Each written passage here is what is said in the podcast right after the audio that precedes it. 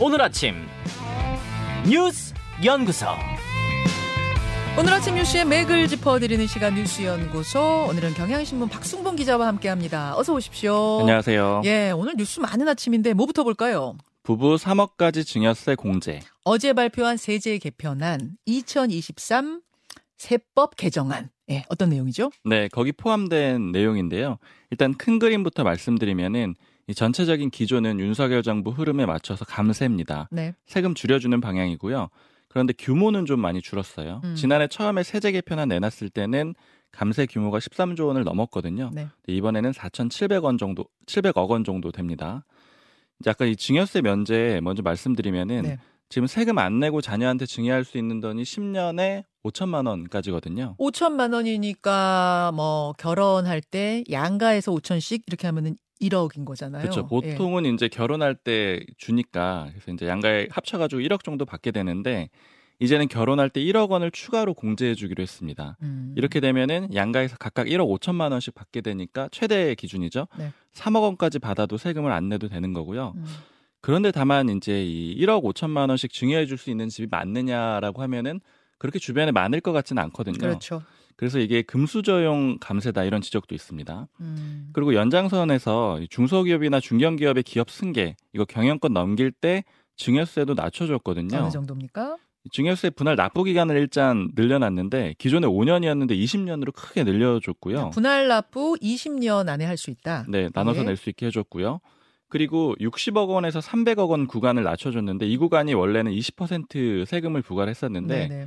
요거 10%로 낮춰줬습니다. 음. 그리고 리쇼어링 지원도 했는데 reshoring이라는 건 해외 진출했다가 국내로 돌아오는 기업들 얘기하는 거잖아요. 그렇죠. 여기 세금 깎아주기로 했는데 지금 현재는 5년 동안 소득세, 백- 법인세 100% 면제 그리고 추가로 2년간 50% 면제거든요. 네. 근데 요거를 100% 면제 기간을 5년에서 7년으로 늘려주고요. 음. 추가 기간도 2년에서 3년으로 늘려주게 됩니다. 네. 그리고 영유아 의료비 세액 공제는 1년에 700만 원까지만 인정을 해줬는데 이거 한도 없이 완전히 풀어주게 되고요. 잠깐만요. 의료비 세액 공제 중에서 영유아에 해당하는 거죠. 맞습니다. 영유아에 대한 의료비 세액 공제는 한도가 없다. 네. 아, 그리고 주택담보대출 이자 비용도 소득공제 늘려주기로 했는데 지금 5억 원 이하 주택 살 때 이 주담대 받으면은 300만 원에서 1,800만 원까지 공제를 해주는데 네네. 요거 600만 원에서 2천만 원까지 액수를 늘리기로 했습니다. 그래요. 그리고 한류 영상, K 컨텐츠 제작 비용 세금 깎아주기로 했는데 음, 지금 세액 공제율 3에서 10%거든요. 네. 이거 15에서 30%까지 대폭 올리기로 했습니다. 작년의 감세 규모에 비하면 한 20분의 1 정도 수준. 하지만 어쨌든 감세 기조는 유지. 아, 이 경기 회복을 기대하는 거겠죠. 뭐 낙수 효과 같은 거. 맞습니다. 지난번보다는 감세 규모가 이제 지난번에 워낙 크기도 해가지고 조금 줄였다라고 보면 되고요. 조금은 아니고 많이 줄였다라고 보면 되고요. 예.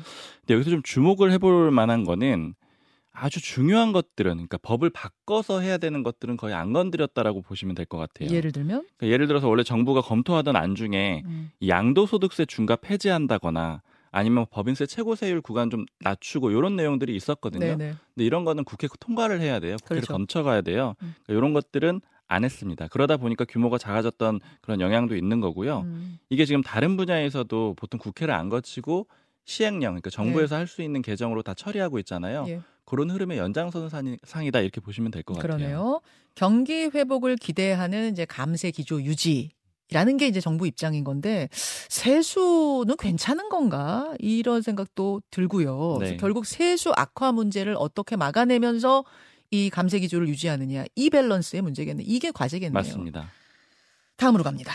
정전 70주년 북한 대규모 겨- 열병식. 예. 대규모 열병식이 어제 북한에서 열렸는데 여기 전쟁 중인 러시아까지 참가를 했더라고요. 네, 좀 이례적인데 김정인 김정은 위원장 체제에서는 처음 있는 일입니다. 예. 그러니까 어제가 7월 27일 정전 협정일이고 이게 정전하기로 약속한 그런 날이잖아요. 네. 근데 북한은 이 날을 전승절이라고 부릅니다. 그렇죠. 전승절은 전쟁에서 이긴 날, 승리한 날을 얘기하는 거고요. 음. 그리고 또 70주년이잖아요. 그러니까 북한 입장에서는 굉장히 큰 행사였던 거예요. 어젯밤 8시부터 열병식을 했는데 이제 특이한 점이 아까 말씀드린 대로 중국하고 러시아의 대표단이 동시에 왔다라는 거고요. 예. 이 코로나19 이후에 북한이 국경 닫아왔었는데 국경을 열었다는 점도 의미가 있고 양국이 다 왔다라는 점도 의미가 있습니다. 음, 그래요. 중국과 러시아까지 같이 참석한 이유는 뭘까요? 이 첫 번째로는 이 신냉전 구도가 뚜렷해지고 있다 이렇게 볼 수 있을 것 같아요. 그러니까 6.25 때랑 좀 비슷한 상황이 벌어지고 있다. 70년 전이랑 그렇게 음. 봐야 될 것 같은데 음, 한반도를 중심으로 해가지고 강대국들이 대치하는 구도가 뚜렷해지고 있잖아요. 그렇죠. 한미일이 뭉치고 있고 거기에 맞서가지고 북중러도 뭉치고 있다. 음. 이게 첫 번째 의미고요. 두 번째 의미는 이 열병식에 지금 구체적으로 어떤 무기가 나왔는지가 아직까지 나오지는 않았는데 어제. 밤 거요. 근데 중국하고 러시아 대표단이 참석을 했잖아요. 네. 그럼 열병식이 어찌됐던 간에 무기들이 나올 거거든요. 음. 이거는 중국과 러시아가 북한의 무기를 인정해 준다. 아, 이런 의미가 되는 거죠. 예. 그게 또 하나의 의미가 있고요. 게다가 이 러시아가 북한 무기를 쇼핑하는 것 같은 그런 의혹을 불러일으키는 모습도 그제 나왔었거든요. 음흠. 이 북한에서 지금 이제 그 무장 장비 전시회 2023 이런 행사를 하는데 무장 무장 장비 전시회요? 네. 어. 여기에 이 러시아의 쇼이구 국방장관이 갔어요. 예. 거기 가서 뭐 ICBM도 보고 또 무인 정찰기, 무인 공격기 이런 것들을 쭉 봤는데 이 김정은 위원장이 무기를 설명을 하거든요. 네. 이런 모습이 마치 무기를 쇼핑하는 것 같은 그런 모습이 보이는데 음, 마치 판매하는 것 같은 느낌? 맞습니다. 설명하고 음. 맥락을 보면은 지금 러시아가 좀 어렵잖아요. 우크라이나 전장에서 상황이 좀 좋지 않다라는 얘기들이 있고 네. 우크라이나 같은 경우에는 서방 국가들이 많이 무기를 지원해주고 있어요. 근데 음. 러시아는 상대적으로 부족하거든요. 음. 그런 상황에서 이런 그림이 나왔기 때문에 북한하고 러시아가 무기 거래하지 않겠느냐 이렇게 예측이 되는 겁니다. 그렇군요. 어, 북한의 열병식이 열리는 상황에서 우리나라에서도 정전 70주년 기념 행사가 열렸어요. 네, 어제 부산 영화의 전당에서 열렸고요. 윤석열 대통령이 참석해서 발언을 했는데 이렇게 얘기를 합니다. 한미 동맹을 핵심 축으로 세계 자유, 평화, 번영을 위해 노력하겠다 이런 메시지를 냈고요. 네. 또 오늘의 대한민국은 유엔군의 희생과 헌신 피 묻은 군복 위에 서 있다 이런 얘기도 했어요. 음, 그리고 맞춰가지고 바이든 미국 대통령도 미국 현지에서 한미 동맹은 전 세계 평화 안정과 번영의 핵심 축이다 이렇게 얘기를 했거든요. 네. 그러니까 비슷한 내용이에요. 그러니까 서로 합을 맞췄다라고 볼 수가 있고 네. 이 북중러가 뭉치는 그림에서 그러네요. 한미가 또 같이 뭉치는 그런 그림이었고요. 양쪽 이야기를 다 해주시니까 그림이 그려지네요. 그러니까 네. 우리 어제 우리 행사 뭐 생중계되고 막 그랬잖아요. 그것만 볼 때 모르던 그림이 또 북한도 이렇게 크게 막 중국, 러시아 다 같이 와서 했구나 이렇게 하고 음. 보니까 아 이게 이제 냉정 체제로 돌아가는 느낌이 확실하다. 맞습니다. 예, 이런 느낌이 좀 드네요.